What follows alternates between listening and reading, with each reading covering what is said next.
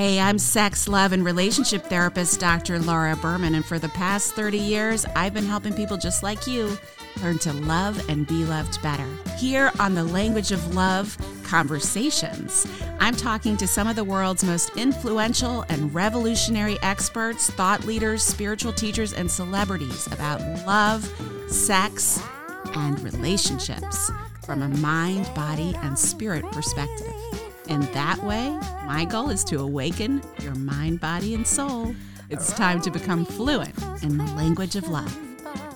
I'm really excited to introduce you guys to this week's conversation on the language of love. Doctor Christina Lopes is a doctor of physical therapy. She's a physical therapist. She's also a spiritual teacher, which is the capacity in which I know her. If you aren't already subscribed to her YouTube channel, I definitely recommend. I follow her on social media as well as on her YouTube channel. I think on social media, Christina, you go by Heart Alchemist, right? Which Correct. Yes, yes. Welcome. I'm so excited to talk to you. It's so wonderful to meet you in person. You well, too. Not, not in person, in person, but I feel like video conferencing yeah, nowadays. Virtually is in person. Exactly. Yeah. We have to come up with a new term for that person or something. I don't know. You are pretty open about the fact that, you know, just like all of us, and certainly everybody that listens to this podcast, we've all had trauma. We've all had differing degrees of pain and, and transformation in our life. You've been pretty open about your evolution to really become a spiritual teacher. And it started through your own spiritual awakening. And I definitely want to get into that. We're going to talk about the stages of spiritual awakening because I think it's more relevant than ever before. But before we get into that, you're one of my favorite people to go to to understand this concept of, you know, what people in the personal empowerment and spiritual world call ascension, right? You hear that term a lot these days and everybody's experiencing it. But I just wanted to get from you your understanding and share with us, because you talk about it so beautifully. First of all, what is ascension and what's happening and why it's happening? Yeah. I like to talk about ascension sometimes with people who are more woo-woo and more kind of... I'm very into, woo-woo. So they're into spirituality and, yeah. and, you know, really, really into spirituality. But I've also talked about ascension with people who aren't really super spiritual. And so I just talk about it a little bit differently. And it kind of comes out to the same thing, really. For people who aren't super spiritual, ascension really just means there's just there's a, a shift of consciousness occurring on the planet. We're evolving, really, in terms of our consciousness. And, and we can see that pretty clearly, right? Just looking at, you know, across generations, culturally, the things that we used to do a thousand years ago, we're not really doing right now. And that could be, there are positives and there are negatives, right? Because we've lost a lot of, a lot from traditions and wisdom that we've lost, but we've also evolved beyond certain barbaric things that we used to do. Right. So there's been an evolution of consciousness and we can all see it on the planet. So even if you're not super spiritual, you can understand that there's been an evolution of consciousness on the planet and that we do things differently than we used to do a thousand years ago or five hundred years ago, or even a hundred years ago, right? It wasn't too long ago that Roman stadiums were filled with like these gladiator Uh, right. violent, horrible, you know, undertakings where people were killed and all this was happening. And so there's been an evolution of consciousness if you're not super, super woo-woo. If you're super woo-woo, ascension literally means that there's this enormous energy shift on the planet. So there's a shift in vibration, and that shift in vibration has accelerated exponentially in recent years. And I would say past, there are a lot of teachers that are talking about two thousand twelve as being a major kind of shift in the vibration. And I, I agree, I think two thousand twelve, two thousand thirteen, but I think the biggest shift in vibration that we've had was really those months right before the COVID pandemic hit. Mm-hmm. That's really been one of the biggest shifts in vibration on the planet. Was really the COVID pandemic was kind of the catalyst for that shift in vibration. And the vibration is just changing more rapidly and it's getting higher in frequency. So the energy is getting higher and higher and higher. It's moving faster. So as the energy vibrates, as it gets higher, it moves faster, it vibrates faster. And that's really what ascension means. Ascension means that our physical avatars, our physical bodies, who we are as human beings, just the human form of us, not really our, you know, our souls don't need to ascend anywhere. Right. We're way up there. Ascended all the way. We're, we're already up there, right? So when it comes to the soul, the, the way that I talk about the soul is the soul isn't static. It's never static. Source energy, God energy, soul energy, it's never static. Otherwise, all things would die and would cease to exist. But soul energy and God energy is ever expansive. So it just keeps expanding. Expanding, expanding, expanding, yeah. expanding. Yeah. Well, so let me, I have a few questions. Okay. Yeah. First of all, you were starting to say, all right, let's just take a step back for a second for the non-woo-woos, right? Mm-hmm. Who are listening. Mm-hmm. And I am in the woo-woo camp. So I am mm-hmm. totally with you, but there are lots of non-woo-woos, including my husband out there. So we can all agree that there's been an evolution in consciousness thus far, right? How do you explain to the non-woo-woo? Because there is now an evolution of consciousness that is continuing, but also is on steroids, mm-hmm. right? Mm-hmm. And yes. so, so that was one thing I wanted to ask you about. And maybe it's related to this other thing, which is you say that this huge shift in consciousness and frequency started a long time ago, but you say that COVID was the catalyst.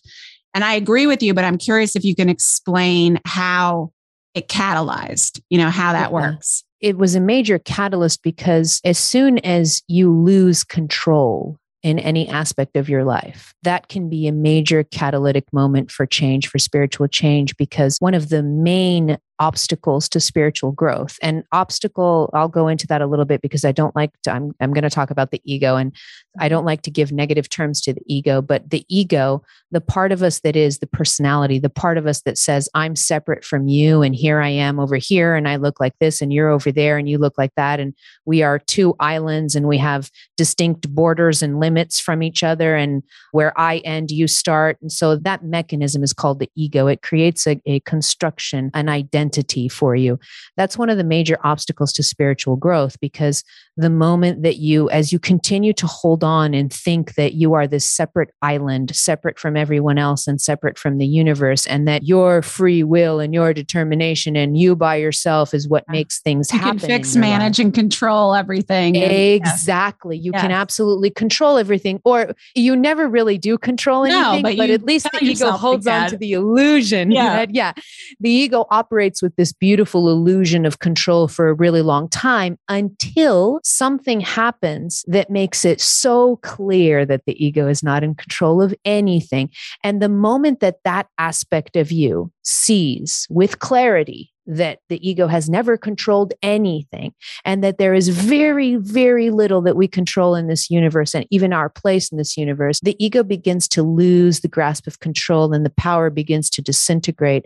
And as soon as that happens, your opportunity, there's a door that opens, and your opportunity for growth is just exponential. You start to see life differently. That is so important. And I want to talk about stepping through that doorway in a moment, right? Mm-hmm. I want to also, because I know you you were talking about the shift in frequency and energy in the planet. And I talk a lot. I mean, my book, Quantum Love, I talk about vibration. I talk a lot about frequency. I talk a lot about harnessing your frequency and not just matching and training to everyone else, right? And being aware of that and using that to kind of manifest and also to create the love life you want. But what I feel happening, and I think what you were alluding to, is that for so many reasons, and I'm hoping you can kind of break this down a little bit, the frequency of the entire planet, not just because we're all having an awakening because of COVID and therefore are raising our frequency through our own individual healing, which of course affects the collective, right? We affect everyone around us, whether we mean to or not, but that the earth, its frequency, right? So the one thing that all of us are going to match, no matter what, is the, fr- you know, Mama Gaia, it's Earth, right? That's why in nature, nature doesn't entrain or match your frequency, you match its. And we are always matching Earth's frequency. And my understanding is that, and I'm hoping you can break this down, is the there are astrological and energetic and all kinds of solar flare reasons that the Earth's literal energetic electromagnetic field has shifted, which is yes. wild to me. It's amazing. It's amazing. And this gets definitely more woo. And I love to talk about this stuff, because when you, if you start to think about the earth, if you start to think about all aspects of universal consciousness as being sentient, Mm-hmm. If you, if you see life this way, then it becomes clear that we're not standing on a rock. We're not standing on a dead rock. We are standing on a sentient being, and she has her own consciousness, and she has her own map of evolution. She has her own timeline of evolution, and we're sitting on her, right? So of course we're co-evolving. One can say we are co-evolving. It's always any source of life across any realm of consciousness in the universe. This is all about co-evolution. We don't do anything in a vacuum. We don't right. do anything in a bubble. We're always doing everything together, even though it doesn't seem like we are. And so we're down here in this specific realm of consciousness. We're on this beautiful rock, and she is evolving at her own timeline, at her own speed, and her acceleration has increased. Yes. What's interesting about the COVID pandemic is that from a spiritual perspective, really what that was is kind of a, a metaphor for a transition into feminine energy. And that was really a shift, that this planetary shift, we went in a matter of months from a consciousness that on the surface level was masculine dominance. We've had masculine dominant energy for thousands of years on the planet. And it, it felt like Mother Earth herself just started shaking, and she said, okay, time for a recalibration. You know, we've had this masculine energy on the surface for a really long time, and I've honored it and I've allowed it, but I have my own timeline now. And so you guys are going to follow me now. And she starts shaking. And then suddenly, because even the meaning of what happened to us, all of us around the world being confined. Yeah. Confined. Isn't that interesting? We couldn't work. We couldn't travel. We couldn't do all of the things that we used to do to distract ourselves from our problems, to distract oh. ourselves from the fact that we were unhappy, from the fact that we were living unfulfilling lives. All of those distractions just got wiped from us, and yep. we were told to go sit at home. And so yep. suddenly people start staring at four walls, and they, they're going insane. But really, it was a beautiful moment of internalization. That's feminine energy. Feminine ah. energy. Masculine energy is outward projecting. Masculine loves to go do things and and adventures and and goes do, do, do and expand and go out and move and move. Feminine, the movement of feminine is inward. And so what an interesting image yes. that as soon as the planet shifts towards feminine dominance, we go home, we all go home, and we're told to sit down. And what do we do? We internalize, and we start thinking about our lives. So we start thinking and feeling the things that are working and the things that aren't working. It isn't a coincidence that there's been this great resignation after. Oh my gosh. COVID, I, right? Yes. Why? Because people, every, people yeah. sitting in their house, and they're like, wait a minute. No, life is too precious. Life is too short. I don't like my job. I don't and now like that I've gotten off the hamster wheel, I'm realizing I'm not happy. Yeah. I mean, I, yes. and even in their relationships, relationships that had been surviving because you were ships passing in the night yeah. and you both were so busy with all your other stuff, and you just kind of pushed it under the rug.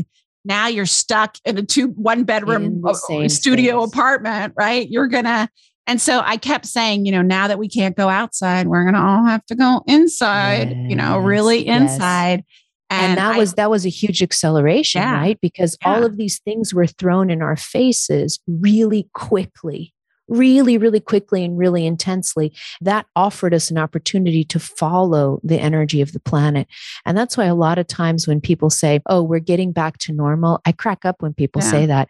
We are not going back to normal, because one of the things that I've been talking about on my channel for a really long time is that while we were at home stuck in quarantines, the planet has shifted her energy. You are no longer walking on a planet that allowed for a dominance of masculine energy. The energy has shifted. And now the people that are really going to thrive on this planet are going to be people that understand feminine energy, that know how to connect with that feminine energy. And when I talk about feminine or masculine energy, I'm not talking about men or women. It has nothing to do with gender. It has to do with your internal yang energy and yin energy, your feminine, your masculine. And we all have it, both, by the way, right? All have both. We, but, yes. but the idea is that for all of us, male, female, and everything in between, we were living in the external, in the doing, in the pushing, in the controlling, in the direction or directing, right? Those are all beautiful masculine energy traits that we need to function, right? But we just don't need that to be dominant, is what you're saying, right? So dominant that, all time. All the time. That's a good point. Not yes, because sometimes it does have to take the front seat, right? But sometimes it does, yeah. And so when you talk about the feminine energy, right? That's more creative, introspective. How else would you describe it? So feminine energy, sometimes it's introspective, sometimes it's really powerful. So we have so much to learn about feminine energy, so much. And a lot of times we can learn about feminine energy, especially in the West. We are very poorly trained in feminine energy. We have just repressed that energy for so long. But there are older cultures that have maintained and retained some of the wisdom of the feminine that hasn't been pushed underground. A lot of the wisdom of the feminine was pushed underground when it began to be forbidden, when women started to be burned at the stake, when all of these things started happening, the wisdom of that feminine energy started to be shoved Depressed, down. Yeah. But the feminine takes on various, various aspects. Sometimes she's inwardly projecting. Sometimes she's fierce. So one of my favorite depictions of feminine energy comes actually from Hinduism. So the depictions of goddesses like Kali, for instance, mm-hmm. the depictions of goddesses like Durga. If you see an image of Durga, one of my favorite goddesses, she's riding a tiger. She's a warrior, a goddess riding a tiger, not a horse. yeah. And it's really, yeah. it's really interesting because you see in those depictions that feminine energy is much more than what we in the West have allowed. We allow in the West the mother side of feminine, mm-hmm. that's accepted. We allow the wife side of feminine, that's accepted. We allow the tenderness and the softness of the feminine, that's accepted. There are other facets of feminine energy that are less accepted, like that warrior, that fierce lioness that protects her cubs, mm-hmm. even against the father of the cubs. You will not touch a lioness's cubs. Even the father of the cubs will right. not touch if she doesn't want to. And so there's a lot of aspects of feminine energy that are coming forward. But one of the biggest ones right now that all of us need to work with is the understanding that in linear time, and that's right now, where we are right now, we function with past, present, and future. We're in the linearity of time. We're within, we have incarnated in time-space reality. So yeah. time affects us, right? Affects our human selves. In a, a reality that functions with time, the feminine energy must be the first one to be deployed. And this is a hard one. Very, very hard. Usually we want the masculine, the masculine, the masculine goes first, the masculine goes first. When you understand what feminine energy is, feminine energy is the pure, pure potential of creation. The metaphor that I use, the example that I use for feminine energy is if you've ever gone to a pottery class. Okay. So this is a great image to start seeing what feminine energy is. If you've ever gone to a pottery class, even if you haven't, you've probably seen videos of pottery classes. They start on the wheel. With, on the wheel. Yeah, yeah. On the wheel. But you start with a lump of clay. Mm-hmm. And that lump of clay has no form. It's just a lump of clay. You grab a lump of clay. That lump, formless lump of clay is feminine energy. Mm-hmm. Okay. okay. Now you look at it, it's formless, but is it or is it not true that within that lump of clay is the potential to become a mug, a plate, a vase? Yeah. That's any- what Michelangelo used to say, that he saw the image that he was going to sculpt in the block. He released it from the block. It was already there, the block of marble. Yes. Beautiful. Yeah. I love that. So that's feminine energy right there. Feminine energy is formless, pure potential that gives rise to everything. Okay. As soon as I throw that lump of clay on that turntable and I take my hands to the clay and I start to form it, I've now shifted into masculine energy. Ah, okay. So masculine energy gives form to the formless feminine. Now notice, if I don't have a lump of clay, what are my hands going to make? Nothing. Nothing. Yeah.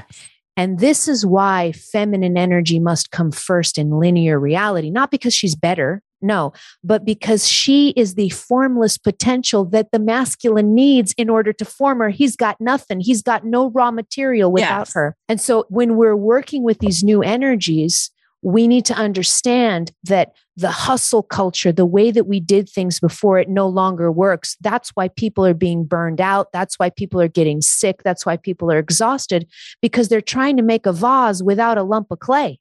Yeah. Yeah. So what does it look like to, in action, to move forward into something, or to set out to create something, or the thing that whoever is listening wants to do or create, right? What does that look like in action when you're starting with the lump of clay? When you are the lump of, you know, when you step into that? I take the ego out of it. So that's a great way. So our culture, we're very, very trained to say, oh, you know, have your list of goals and things you want to accomplish and get your vision board out and make all these very detailed visions of what you want and your goals and your goals. I actually don't like to start co-creating that way. I like to invite the universe to help me. And so I'll open up the, the way to work with pure potential is to say to the universe, you know what? My human mind has no idea where my soul wants to go, but I am open to start to receive signs and signals on what my next steps should be. And I'm really excited about receiving these, these signs. I'm so, so excited. And then I'm going to follow them. I'm going to follow each breadcrumb that comes my way. I'm going to follow my passions, my interests. And pretty soon that starts to build up. Have you ever read the book, The Surrender Experiment? By I by love Michael it. Love it's that. It's one of book. my favorite Michael books Singer. Of all time. I love all of his books, but so that, good. that book was so good. So, yeah. so good. And if you ever want to understand, he's a master at working with feminine yes. energy, actually. Yeah, he is. That's a good point. He's a master of working with feminine energy. The surrender experiment. Surrender. Yes. Yeah. He calls it surrender. But another, when I read his story, I mean, it's such a surreal story. You actually have to read that book to understand what it means yeah. to work with feminine energy. But his initial proposition was he was going to say yes to whatever the universe sent his way. Mm-hmm. That is another way of saying, I'm going to work with feminine energy and I'm going to take advantage of the pure potential of feminine energy. And I'm going to follow up. I'm going to follow through. That's masculine energy, you see? And when you're busy trying to decide what, or figure it out, what next steps are, you're really more in that. In, you're already in the, in the masculine yeah, energy in prematurely. Yeah, you're yeah, prematurely yeah. in the masculine that's energy. Really, and yeah, so you're going to run out of point. energy. Yeah. And so, gonna- and so, you know, and I love how you use breadcrumbs, because that's when I made that decision out of awakening and desperation, out of what I like to call these things, A F G Es, another fucking growth experience that just break you open, break across the part, the ego and whatever. COVID has certainly been a massive A F G E for the whole world. I had been through my share of them by the time COVID hit, but I have always said, like, the only way that I can really live my life anymore, and the only way it seems to work, is just following the breadcrumbs of joy, one after another. Like, do I have a full body yes to this? And if I don't have any creative inspiration, which sometimes I don't, I'm just like, okay, I'm just going to soften and see and, and ask for guidance. And then the next inspired action take, right?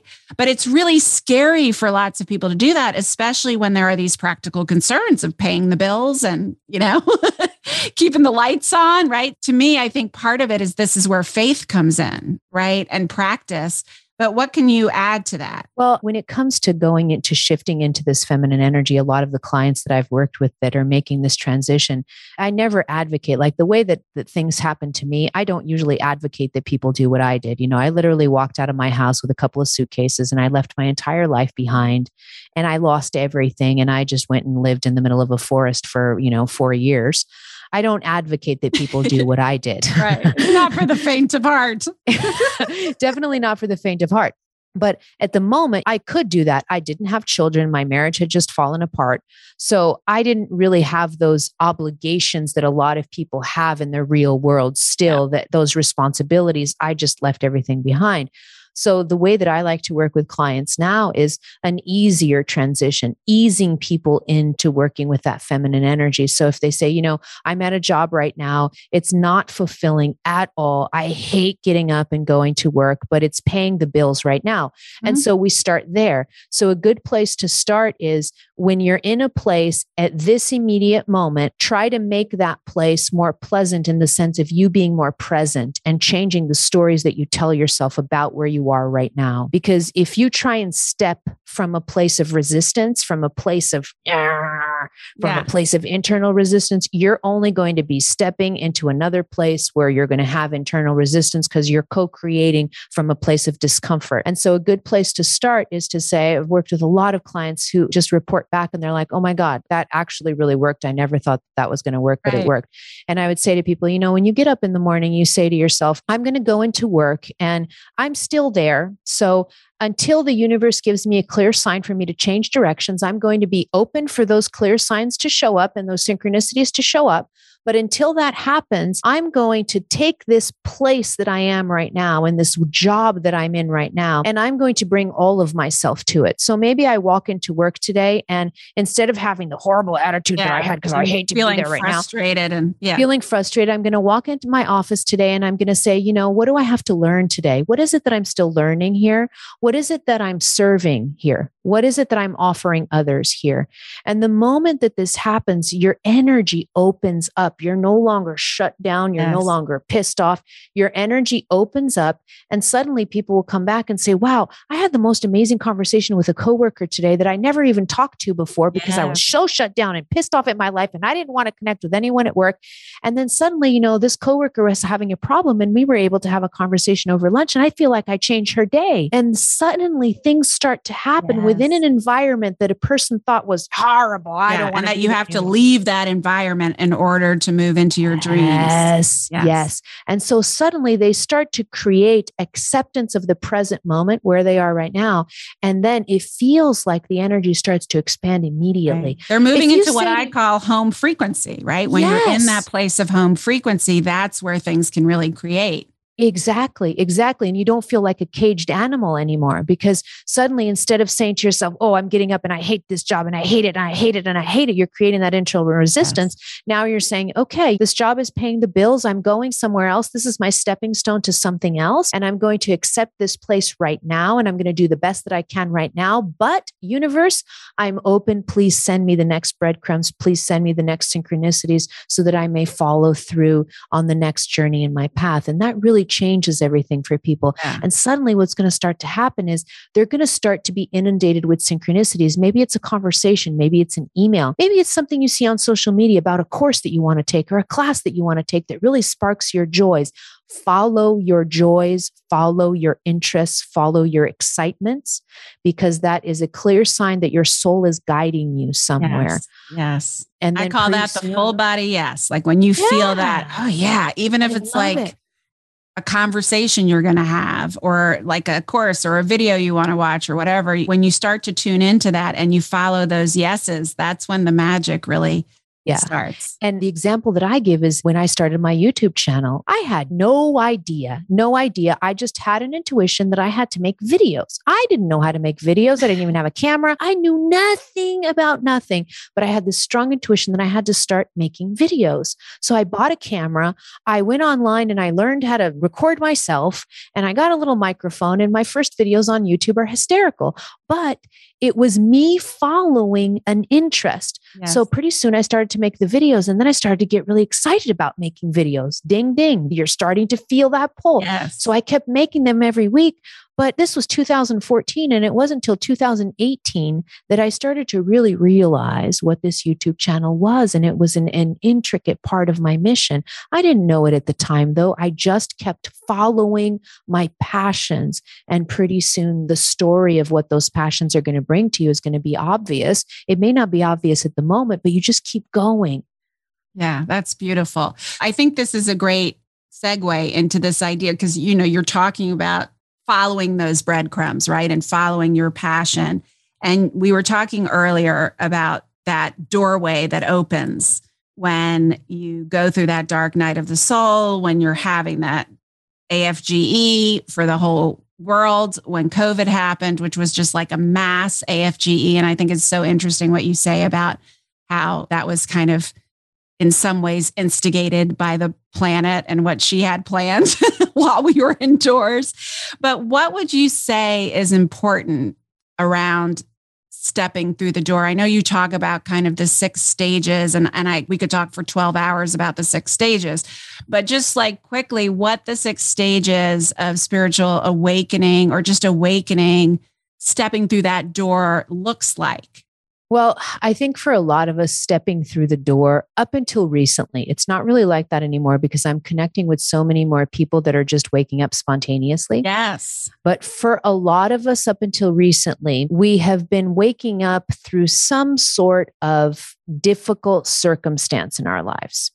And it's those moments when the rug of life is pulled from underneath you and your ego loses all the illusion that it was controlling anything to begin with.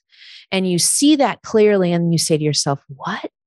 I've been living a certain way for God knows how long, and there's so much more to life than what my mind had anticipated. And I am ready to let go of this control, and I'm ready to trust the beautiful energy that makes worlds go around.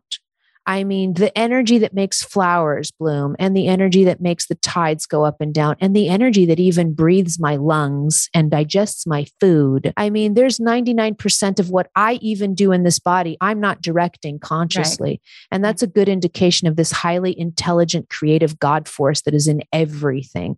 What is there not to trust about this energy? That's what's interesting, is when you really start asking people, what is there not to trust about an energy that literally makes everything go round? Yeah. As soon as you start to do that, as soon as you step through that door, it really is a process of you just surrendering a lot more, and surrendering, releasing control, being open to the magic of life, being open to things being much more simple than you thought they were initially.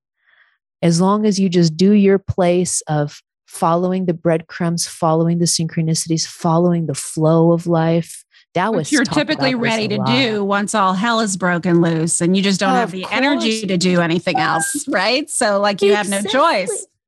Exactly. And it's usually what's, what's been happening is that we usually step through that door begrudgingly, right? Yeah. We step through that door because we're exhausted. We've had a burnout. We can't keep going in the hustle, masculine, masculine, masculine mode, because we are exhausted and we've just depleted all of the chi in our body. And now suddenly we're bedridden, or something else happens. We lose our job, or our relationship disintegrates, whatever happens, some kind of disaster happens in our lives. Yeah. And suddenly we're like, okay, maybe I want to live my life differently. And that's really the stepping through the door.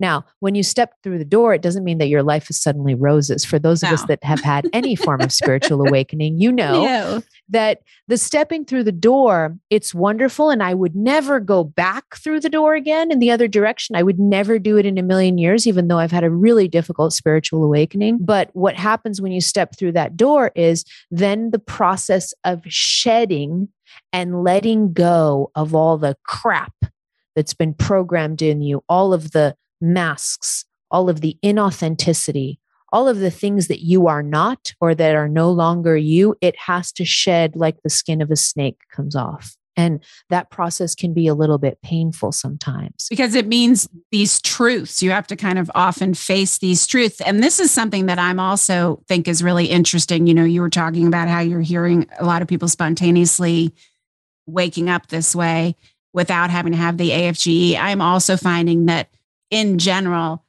people who aren't even in a spiritual path or haven't gone through something hard are all of a sudden, it's like things that were hidden in plain sight are suddenly becoming clear to them. Things, yeah. aspects of their relationships that they've never even considered or questioned, or patterns that they've never even thought about that have been not serving them.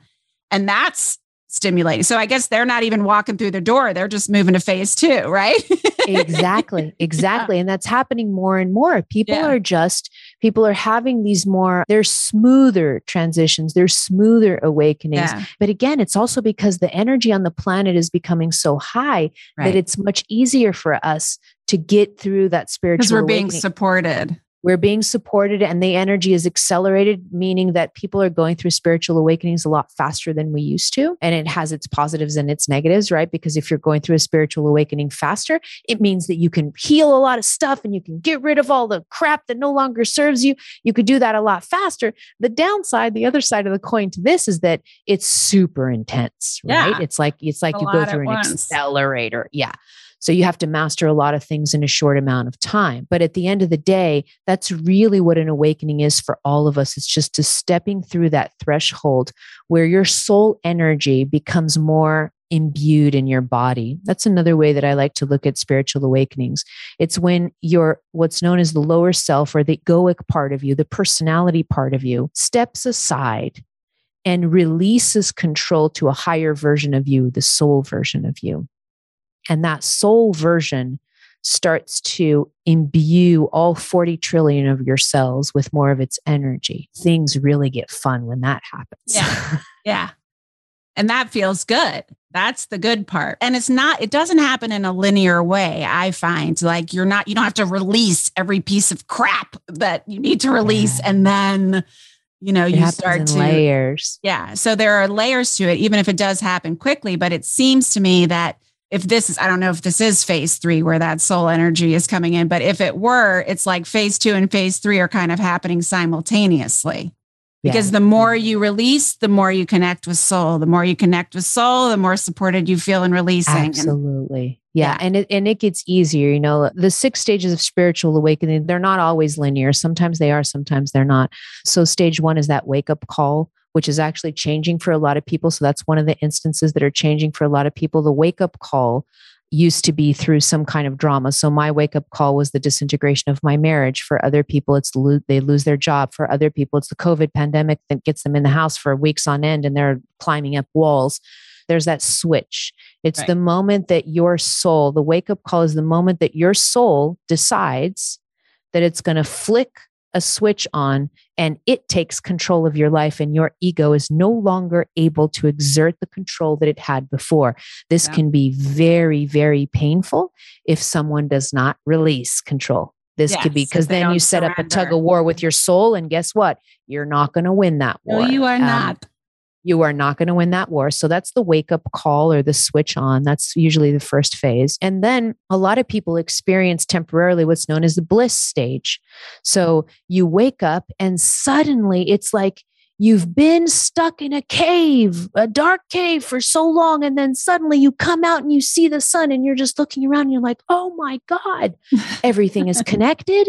I'm in a connected universe. I can feel everything. Everything's amazing. So this is called the bliss stage of spiritual awakening. That's when you really have those highs and you go more into the woo-woo land and unicorns and fairy dust and, yeah. yeah. and this beautiful states of connection and love and light and all of this. And a lot of times people start to get in trouble. And that's where they where they usually come to me is when they get into phase three, which is stage three is the dark night, is what's known as the dark night. It's been known for a couple hundred years at least as the dark night of the soul. But I actually like to call it the dark night of the ego, because your soul never has a dark night. It's the ego that's having a dark night. That's the moment. That's probably the most difficult of all spiritual awakening stages. It's the one that's written about the most.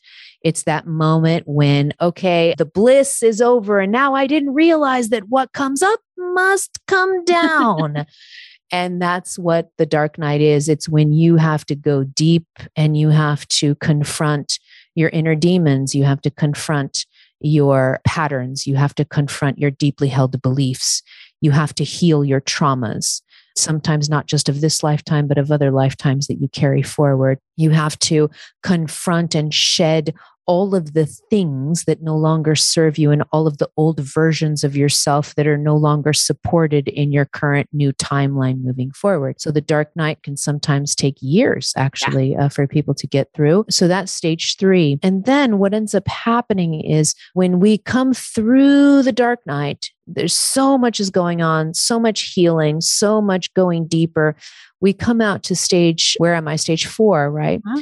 And that's called the void. And the void is a stage of the spiritual awakening where things, sometimes people aren't comfortable in the void because, especially if you're masculine dominant in your energy, because in the void, everything feels like it stops. Yeah. All the doors have closed. Nothing is happening in your life. Like nothing is happening yeah. in your life. And sometimes a lot of people even report that they can't even hear the messages from their guides. They're not receiving synchronicities. They're not receiving angel messages. They're not receiving the things that they used yes. to receive before. Yes. And so they start freaking out. So for a lot of people, the void can be very, very uncomfortable. For some people, it could be quite comfortable because at least in the void, they're out of the damn dark night and they're like, praise true. baby Jesus, because at least At least I'm relaxing a little bit and I'm resting because that dark night was horrible. And so it depends. It depends on what kind of, you know, what kind of state of energy you're in when you get to the void. But the void, the doors are actually closing on purpose, because the, one of the main reasons that the void exists is for you to actually learn that God energy, that source energy is within you. That's why the messages sometimes from your guides stopped coming through. That's why everything seems silent and it seems like you're alone. That's done on purpose so that you understand that you are never disconnected, that you yeah. are the source of all the things that you're looking for. It's purposely built into the void that you feel disconnected from all of these things because you can no longer reach. You can't even reach for your angels anymore yeah. or your spirit guides anymore because they feels like they're not there. They're always there. But in the void, it feels like they're not there. And so what do you have to do when you can't reach anymore? You go within and you're like, oh, wow, wait a minute. Wait a minute, I am the source that I'm looking for. I am that which I am looking for. And so the void is really important for that. Because you aren't you looking come- outside yourself. And I also often think about this phase, because this has always been historically hard for me, because I'm a doer, is like a seed germinating underground. Like you have no idea, it's dark. You don't know that you're going to, this amazing flowers bloom and that, the, but this quiet incubation. Yes. You have no idea what the other side or what that is going to look like, but that quiet incubation is necessary. So necessary. And that's another great image of what feminine energy is. So the void is a very feminine energy stage. Beautiful, beautiful depiction of feminine energy is that, that darkness of the soil as the seed is, is kind of sprouting. So that's stage four. And then we move to stage five after the void, which is called groundedness. In stage five, you know, your feet are now starting to be firmly planted on the ground. You've been through so much in your spiritual awakening. So you're starting to know who you are on a soul level. You're starting to know kind of what you're doing here. And that's what the groundedness is. The groundedness phase is when you've been stretching a lot up, because that has a lot to do with spiritual awakening. You've been stretching a lot up. And now the groundedness brings your roots down into the earth. Now you've not only stretched up, but you're stretching down. And so you're this really solid, old California redwood. You're really favorite. tall. Yeah. yeah, you're really tall, but your roots have got to be equally deep. Otherwise, those redwoods would and not stand. And twice as wide as the widest branches. Yes. Really wide. Yeah. Yes, yes, yes. So this groundedness phase is when your energy really starts to ground. You start to calm in your energy. This is also where your electromagnetic field becomes more powerful. So hmm. you become a greater manifester in this stage. Okay, that's interesting. Your electromagnetic sense, field you're is grounded. Now, you're grounded and yeah. not just grounded. You've cleared up a lot of crap yeah. that yeah. you had. Right. Which is True. a lot of reasons we manifest by default a lot of times because our electromagnetic field is filled with gunk. What's the gunk? The beliefs that I was raised with, the pain that I have that hasn't been healed. And so I have all this gunk on my energy field. And so I go through the spiritual awakening and I'm cleaning it all out. Yeah, and yeah. so now my energy is more authentically me. And that yes. immediately pure. means it's more powerful. Yeah, it's pure. Yeah. It's more powerful. And all so right, let me just ask you this really quickly, because this just yeah. occurred to me, right? If the Earth's frequency is so much stronger and higher, I have always believed, found, and proposed, and I talk about this in Quantum Love, the only way you can raise your baseline frequency is through healing, is by releasing the gunk you're talking no about. And doubt. so most of us, the hope, you know, what Quantum Love is trying to teach is how to do that consciously and intentionally, and, and how important that is for manifesting. And the only way you can do that is by, as you were saying, release the gunk. But is it possible that because we are now all of a sudden living in such a higher frequency that in order to, for our bodies to just match it, which we have no choice in matching, all this shit is coming up to release on its own? No question. No question. It's coming up to be released. It's coming up very quickly. That's one of, that's yeah. one of the major challenges right now of going through a spiritual awakening is everything is happening faster. You're being given less time for a spiritual awakening because it's, everything is accelerated. And so a lot of these things are coming up. Now, the good news is that there's just so much support. There are so many millions of people that are awakening around the world that there's a lot of support. So people now, as these things are coming up, more likely than not, you're going to be able to find community. You're yes. going to be able to yes. find a friend or a family member or someone who's going through the same thing. And they can kind of coach you and say, hey, what's coming up? It's okay. Don't freak out. You're not going insane. You don't have any kind of mental illness. All of this stuff is just coming up. Up because it needs to be released and it's coming up very quickly. And you just go with the flow. Do not resist healing. That's probably the number one tip that I would give to people. Yes. Do not resist healing, because if you resist healing, you're only going to continue to be pulled energetically, and something is going to give, and it's usually your body is going to give. So just go with the flow. If things are coming up, and a lot of times people will say, I don't even know what's coming up. I just spent the day crying. I have no yeah. idea why I'm crying. And they start to freak out. Why? Well, because I haven't cried for ten years, and then suddenly I'm crying, and I'm like, thank God, like yeah. good. Clearly it's, you need to cry. Clearly you need to cry. There's, there's absolutely nothing wrong, but it's interesting. Isn't it interesting how we are so programmed that if someone doesn't cry for ten years, that's totally normal. Yeah. But then if they cry for a day, they start to freak out that they're going insane. What? No, the normal was not crying for yeah, ten years. It's insane. Not yeah. Yeah. That's insane what's insane. That. Yeah. And I so agree. It's interesting where, where, you know, all of that's coming up, but you're absolutely right. The healing is one of the most important aspects in the shift of your vibration. This is why a lot of spiritual circles where there's this excessive positivity is yeah. horribly damaging to us. You yeah, know, when we go to places and people say, oh, you know, just positive thoughts and positive right. or vibes. Tap it away. Just tap it yeah, away. Exactly. I'm like, wow, this is called spiritual bypassing. And yes. you guys are going to get into way more trouble. No, go down, down, down. Don't be afraid to go down a- as much as you go it. up. You can't go yeah. around it. And I agree with you one hundred percent. That drives me crazy with a lot of the popular spiritual teachers out there who are just like, yeah, positive thinking apart, you know, don't have any negative thoughts and positive thinking and turn everything into a positive and tap it away and change your vibration that way. It's like a Band-Aid, but you're going to be pulled back. It's down. bypassing. You're going to yeah. be called. You got to come down into that wound. So that's the groundedness. That's stage okay. five. So that's when you start to, re- your energy starts to get powerful. You become a very, very powerful manifester. And then the last stage comes in, which is purpose or mission. And this is usually when, when they start to feel grounded, suddenly they start to understand why their soul decided to incarnate this time. And what are the main major themes of their incarnation. And they start to realize that the soul actually does have a plan before it comes down here, that it meticulously plans your life, that it has these wonderful plans for what it wants to transpire in a specific incarnation. And what lessons and you're supposed to learn.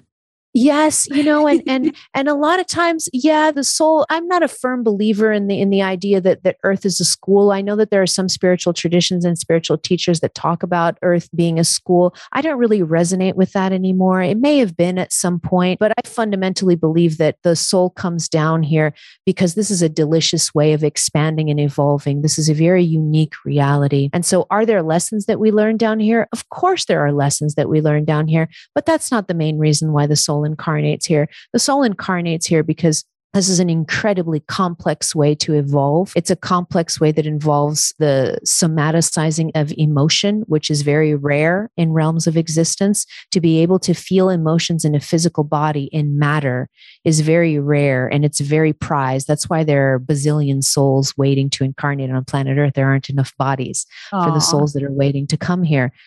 Well, let me ask you this, because this is a great segue to the idea of sacred partnerships, sacred relationships. And leading into that, I want to ask you about soul contracts, I'm, because obviously that feels to me like it's part of sacred relationships, but also not just relationships with your love life partner, but also just with everybody. One of the things that I'm very open about is the murdering, the tragic death of my sixteen-year-old a little over a year ago. And some of the thing, and I mean, I was already going through many phases of awakening before that, but that has been awakening on steroids. And I went through, you know, I've been going through all of these and finally feeling my creative inspiration back, which has been really beautiful. And, you know, there are layers to this. This is a whole other conversation. But the question, what keeps coming to me as I've tuned in to his soul and my heart and gotten my downloads or wisdom that we all have access to is this was part of the plan, which is crazy to think about because it didn't occur to me until the day he died that I was only going to have him for sixteen years, you know, even though that's every parent's worst fear. You don't really think about it on a daily basis. And so it was wild to think like both our souls kind of knew this was coming and had planned it in a way to a certain extent, like loosely planned, right? Because there are ways in which our souls are working together with what comes next. And so I wanted to take, just get your take on this idea relevant to what I'm talking about, but in general of soul contracts, and then kind of expand that to sacred relationships and all the other aspects of that. soul contracts are an important part of incarnating down here. So before you incarnate down here, your soul has multiple agreements. And sometimes I don't even like to use the term soul contract, because a lot of times, especially as we get into the whole sacred partnership conversation, so I'm excited to get there, because a lot of times I've worked with so many people who unfortunately take these terms like soul contracts, they apply them to a toxic relationship that they are in right now, and they use that as an excuse to stay in a situation yeah. that is horribly toxic. Yeah, yeah, yeah. Toxic it's my contract. Them. Can't yeah, break it's my contract. It. Exactly. It's my contract. I can't break it. So I use the term soul contracts with a grain of salt, because I never want to give the impression that your soul is deterministic in what it does. Okay. So you have to remember that we incarnate in a universe in which all possibilities exist. This is a quantum universe. All possibilities exist. And so if all possibilities exist, it makes no sense that the soul would say, I'm having this soul contract and that soul contract and that soul contract, and it's all happening in a linear way, one after the other, and it must be like this. That is not true. And that's not how things occur. So the way that I like to think of soul contracts is more the soul saying, hey, I'm going to go down there. And we all know that when we get down there, shit hits the fan. And that person, as soon as I incarnate, the person is going to have the veil of forgetfulness come over them, and they're not going to remember, and you're not going to remember either. So we're going to be totally lost down there. Yeah. And so let's maybe meet up down there for specific reasons. And if it happens, that's great. And if it doesn't happen, because we're totally lost and we don't remember what we're doing them there, that's okay too. And so what the soul does is it has multiple plans and multiple contracts that can or may not be executed. Mm. And that's okay. And there's no judgment, and there's nothing going on wrong if that doesn't happen. So I like to see a soul contract in that way, more flexible. Yeah. If you do meet someone down here in which you do have a pre-existing soul contract with, that doesn't mean that the soul contract is lifelong and bonding. Yeah. So, yeah, that's a good so very, very important. A lot of times, a lot A lot of times there's two major types of soul contracts, and this segueing into relationships and into sacred contracts. There are two main soul contracts that we have usually with romantic partners. One are the soul contracts that are more temporary. Some call them karmic contracts, that are more temporary, that come in with a specific time frame to them. So that person comes into your life, and it doesn't have to be what's known as a karmic connection. It could be even a soulmate connection. People don't realize that soulmate connections sometimes have a limited contract time. Yeah. And you can have many more than one soulmate. You can have many soulmates, yes. and, and you can have a soulmate in your life, and it could be a beautiful relationship. And then suddenly the relationship disintegrates, and it's not because you've done anything wrong. It's because the soul contract has, has been executed, and yeah. now it's time for you to go dance over there with some other souls. This is all to say that in the world of soul contracts, things are much more flexible and malleable than sometimes our little egos like to mm-hmm, think. Mm-hmm. So I love to start this conversation when, when it has to do with relationships. So some soul contracts are a limited amount of time. And one of the main things that I see happening down here is that a lot of times, and this is usually what happens when we're in karmic connections or karmic contracts, which are contracts, they're relationships that come into our lives. A karmic connection is a relationship that comes into your life to help you clear trauma and clear pain that hasn't been cleared, and also to clear any karma that you may have that's holding you back, and to learn some lessons really that you needed to learn. So those connections are by nature supposed to be temporary. One of the biggest mistakes, and I use that for people who are just listening to the audio, I'm, I'm using air quotes here because there never really is a mistake, but from the soul's perspective, one of the things that gets the soul's head scratching up there is when we overextend soul contracts. Very, very common for us to do that. So the soul started out and said, hey, I'm going to go down there and we're going to have a contract. And let's say it's like two years long, and we're going to clean up all the stuff that we got to clean up. And then we're going to say bye-bye. And then we're going to move on with more expansive energy. And then twenty years down the road. Yeah. You're stuck. your soul, your soul is drinking some whiskey up in heaven going, Jesus Christ, is she still there? How is this possible? Overextending soul contracts is actually quite common. And it's quite common for us to get stuck in these things because we have all these pre-existing notions on what a successful relationship looks yes. like. And we have all fear of the unknown and we fear of the unknown, yeah. fear of abandonment. We're all children. The majority of us are emotional children. Children still on this planet. And so we don't know how to have mature relationships. So soul contracts can be temporary, and there are soul contracts that are lifelong bonds. lifelong bonds. So you do meet some people that are meant to be in your life, your whole life. And that is the extent of the soul contract. But it's important when talking about soul contracts to, for everyone that's listening, to please remember that soul contracts are more flexible and malleable than we like to think. Yeah. And that you, we live in a quantum universe with endless possibilities. So please don't ever use the idea of soul contracts to keep you bound yeah, to a situation that no longer serves you. So what are the qualities of a sacred relationship? A sacred relationship, probably the first one is, there's a bunch of them. There's not really a hierarchy. So I'm just going to throw them out as I'm yeah. receiving them. But one of the important ones is there's a mutual, mutual drive for evolution. Mm-hmm. Mutual. Mutual. This is so important to remember because I've worked with so many people. Usually the arrangement is in heterosexual relationships and the woman comes to see me and they're dragging their partner along and they're saying, oh, well, you know, he's going to catch up, but I'm just more yeah. spiritually awakened yeah. than he yeah. is. And yeah. he is going to catch up and I'm helping him in every way that I possibly can. And I can see energetically that that person is dragging along a really heavy ball and chain that's not supposed to be there anymore. And why? Because the partner is at a different level of consciousness and they're trying to tug on them beyond what that person's soul wants. Yeah, they're not capable. They're not, they're not, they they're not, it. they're not there. They're on different yeah. paths.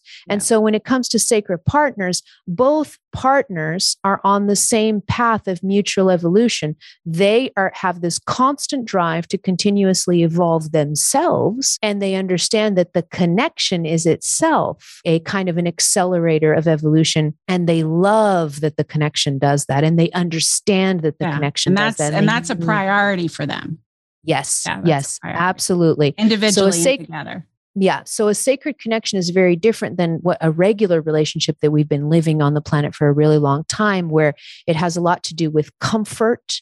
And with just kind of, you know, coming home every day, hey, honey, how was your day? And you can still do that with a sacred connection. But in, in the regular relationships that we've been living up until now, it has a lot to do with, with permanence, with being comfortable, with not coming out of your comfort zone. As soon as you start coming out of your comfort zone in a regular relationship, things start to fall apart. And then there's divorces and all these yeah. kinds of things, because the two partners aren't on the same page when it comes to the relationship serving as a vehicle for mutual evolution. Yeah. So that's one important characteristic.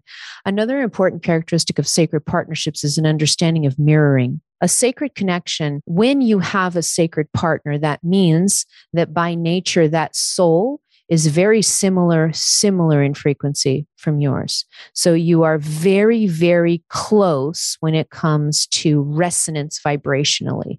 Very, very close. So a lot of times sacred partners, the way that you can think about them energetically is you can think about them like identical twins biologically. So identical twins are exact same biology, right? And so when it comes to sacred partners, these are two souls that have very similar soul D N A. And so because they have such similar soul D N A, it means that they are perfect mirrors to each other. They mirror the good and the ugly. But when you are in a sacred partnership, you understand that the other person is your mirror and you are theirs, and you work through the mirroring.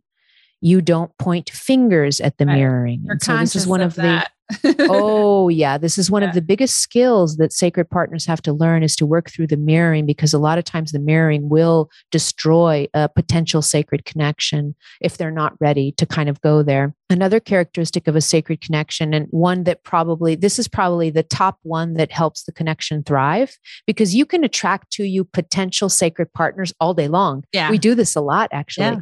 Can attract to you potential sacred partners, but that doesn't mean that you will have a sacred partnership. Yes, yes, yes. There's potential for a lot of things. And one of the things that is the biggest obstacle for sacred connections to turn into sacred partnerships is the that there's a lack of healing in the lower three chakras. So specifically that second chakra where bonding wounds occur. Mm-hmm. So if you do not have your bonding wounds figured out, another way of saying this is if you are not emotionally mature, that's another way of yes. saying it if you oh, don't want yes. to talk about talk chakras. I know I talk about that all if the time. You are not emotionally mature. Don't even think about going into the realm of sacred partnership because it's going to be a disaster. Yeah. It's including the mirroring. Be, it, it's going to be total. yeah. Oh my God. Oh my God. It's going to be a total disaster. And I know this and I could laugh at myself because man, have I done this before? Yeah, we yeah, all like, have. It's we've all done this and, and it can get really ugly and really painful if you don't have those lower three chakras, especially first and second, but third is also important. So as well, like the first six years of life, those wounds are really, yeah, happening. yeah. And, but even up to teenage wounds. years, even up yeah. to teenage years, because your third chakra, your third chakra, that solar plexus develops into adolescence. That's when you mm-hmm. start to develop a sense mm-hmm. of identity of yourself separate from the world. Right. And so that third chakra really comes into its power in adolescence. Adolescence. That's why teenagers have that rebellious phase mm-hmm. because they're coming into the power of their solar plexus, which is the chakra of personal power and personal identity. It's yeah. the me in the world. The second chakra is about bonding. It's the sexual chakra, but it's about bonding in all circumstances.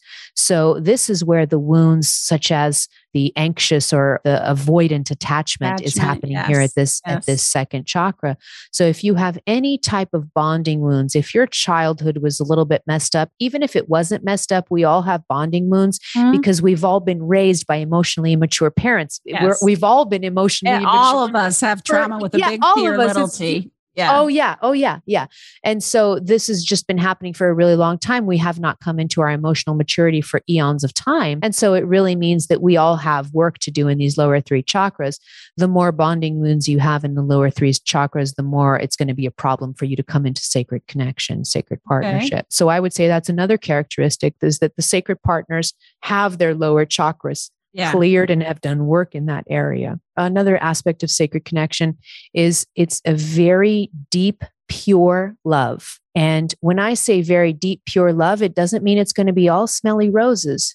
Not at all, because love a lot of times is glaring and it's direct and it pushes and it challenges and it forces you to see everything that is not love. And that can be a little bit painful. But when it comes to sacred partnerships, there's this deep, pure, unconditional love. It's the closest thing that you get to unconditional love. Even at times, I know it's controversial what I'm going to say, but even at times, it goes deeper than the bond between a parent and a child in terms of unconditional love. It's so, so deep. It's the closest that we get in this incarnation to what God feels for us or what God energy sends our way constantly. It's yeah. sometimes hard to feel into until you get into one of these connections. Yeah, that makes so much sense to me too, because if you have done that healing work and you are emotionally mature and you're committed to personal growth and you don't get lost in the mirror, right? Then you can be unconditional. Yes. Right? Like yeah. you can't really be unconditional if the bus is being driven by your wounds. Yes. Yes. And one, the interesting thing about unconditional though is too, because I feel like this is an important side note to leave, because a lot of times I've worked with many clients who come to me and they stay in toxic situations mm-hmm. because they think that they are unconditionally loving their partner, and unconditional mm-hmm. love means that they should suddenly become a doormat to yeah, be walked no. on. And so that's not unconditional love at all, because when you tap into unconditional love, the first resonance of that, of that love is to self. And so if you are really vibrating at the frequency of unconditional Unconditional love, you will never become a doormat to anyone. You will never accept mistreatment from another person. That's where unconditional love starts. The moment that you accept mistreatment, you're not touching on unconditional love. You are not there.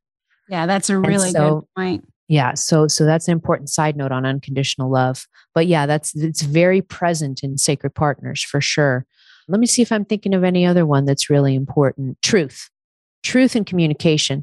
A sacred connection, because you are so close in your soul and energy D N A, because you are matched so closely, the moment that you are not standing in truth, the other person knows it. whether they know it intuitively or whether they know it intellectually, but they just know it. The vibration of the connection starts to break down when there's a lack of truth. When yeah. you are not standing in your truth, when you yeah. are not communicating your truth. So communication is another thing. The moment that communication breaks down, you're losing the sacred connection, because that sacred communication is a pillar of sacred connection, but truth also. Truth. What yeah. is your truth? What is true for you? And are you able to communicate it to your partner? And are you able to communicate it to your partner without fear of how that truth is received? Because yeah. if you have fear of how that truth is going to be received by the other partner, then you have to start questioning whether you are in a sacred connection or not. Yeah. Because if you are in a sacred connection, that question wouldn't even come up, because the other person is emotionally mature to listen to any of your yes, truths. Yes. And so the moment you start saying to yourself, oh, should I say this? I don't know how she or, or he or she will, will, we'll will take accept it. it. Yeah. Yeah. Will take it. Then, wow, maybe you're not in that, the depth of, mm-hmm. of sacred connection that you thought you were in. Yeah. So these are all really important pillars of sacred connection. And I think probably the most important ones. Yeah. I, I think that's great. And, you know, I'll say it goes both ways, because I remember at a certain point, because I used to feel that way with my husband all the time, worried about bringing things up, my truth, in some situations that I imagined he would take badly or get upset about, because I'd been raised in an environment with a major narcissist and where that happened. And what I realized is that it wasn't him. I mean, maybe he has his own healing to do in his own ways, but it was really about my own healing. Like, I was projecting onto him, because I remember being just repeatedly so surprised at how, I mean, not that he's always perfect, but how willing he is to receive my truth in the end, or even immediately. But my assumption was, because of my own unresolved second and third chakra wounds, that he wouldn't, you know? So I think it goes yeah. both ways. Sometimes you're not being the, the one capable of the sacred relationship. And sometimes you're, you are, but you're in a relationship with someone else who isn't capable. Absolutely. And you can test that really quickly, actually, because the number one rule is always share your truth, regardless. Regardless yeah. of how it's received, always share your truth. That's your priority number one.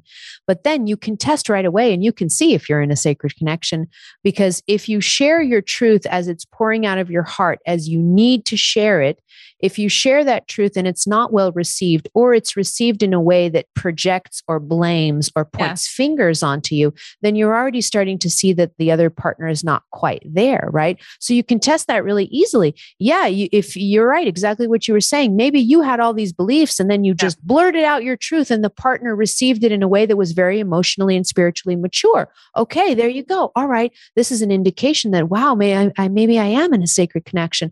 But if the other, if it happens the other way, and you're constantly biting your tongue because you don't feel like you can share, because the other person tends to point fingers, then of course that leads to other conclusions, and you have to work your way through this. But you can only do it by practicing, really. Yeah. Yeah. Oh my God. I have so many more questions. To, we're going to have to have you back, because I want to get more into sacred relationships. I want to get more into healing those earlier wounds and what that looks like. That's something that I have done a ton of, and I'm so interested in in my own work. So you have to come back. Okay. I will.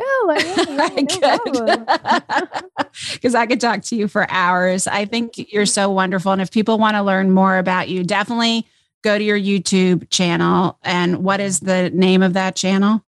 So you can just put my name in, Christina Lopes, on the on the search bar, and you can find my channel really, really And that's quickly. Christina with a C H, and Lopes C H, is L O P E S. Yeah. Yes, yeah. Yeah, so if you look her up on YouTube, you'll find her channel. All of the videos are fantastic. And on social media, you are Heart Alchemist, right? Yeah, Heart Alchemist, but you can find you can find me by Christina Lopes on Instagram okay. very easily also. Yeah, no problem. Okay, good. Uh, and so that's the best way for people to find you and reach yeah, you? Yeah, and they can find me on my website too. It's just Christina Lopes. Dot com. That'll get them on my website, and they can see pretty much all my social media. My videos are all on there. Uh, we got a ton of stuff on the on the website too, so people can find me there easily also.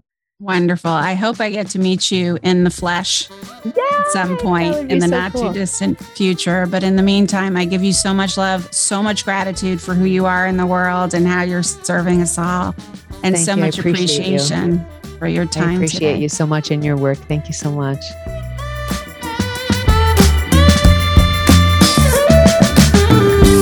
I went to the doctor.